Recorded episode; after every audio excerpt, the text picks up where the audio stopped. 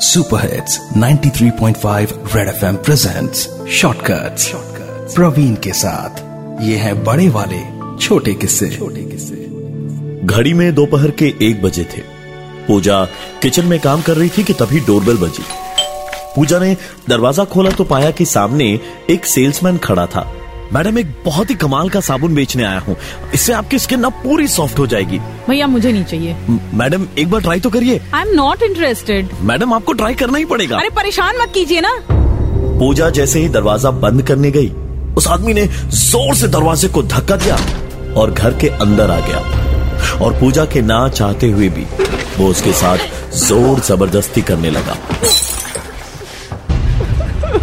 अगले दिन पूजा घर के काम में बिज़ी थी। जब ठीक एक बजे डोरबेल बजी। पूजा एक बार फिर आई होल से बिना देखे ही दरवाज़ा खोल बैठी। दरवाजे पे सेट टॉप बॉक्स रिपेयर करने वाला था। पूजा ने कहा कि कोई कंप्लेन तो उसने किया ही नहीं है। शायद कोई गलती हुई होगी। और जैसे ही वो दरवाज़ा बंद करने गई, उस आदमी ने ज़ोर का धक्का दिया और घर के अंदर आ गया।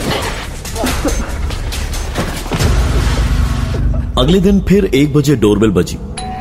इस बार कोई पॉलिसी बेचने वाला था। ऐसे ही हर रोज पूजा के घर एक बजे डोरबेल बजती। और फिर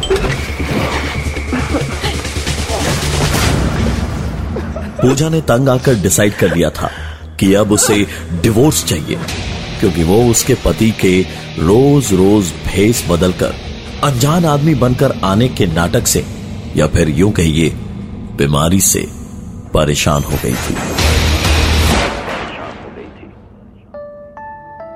Super hits 93.5 red FM presents shortcut shortcut Praveen के साथ। ये है बड़े वाले छोटे किस्से छोटे किस्से।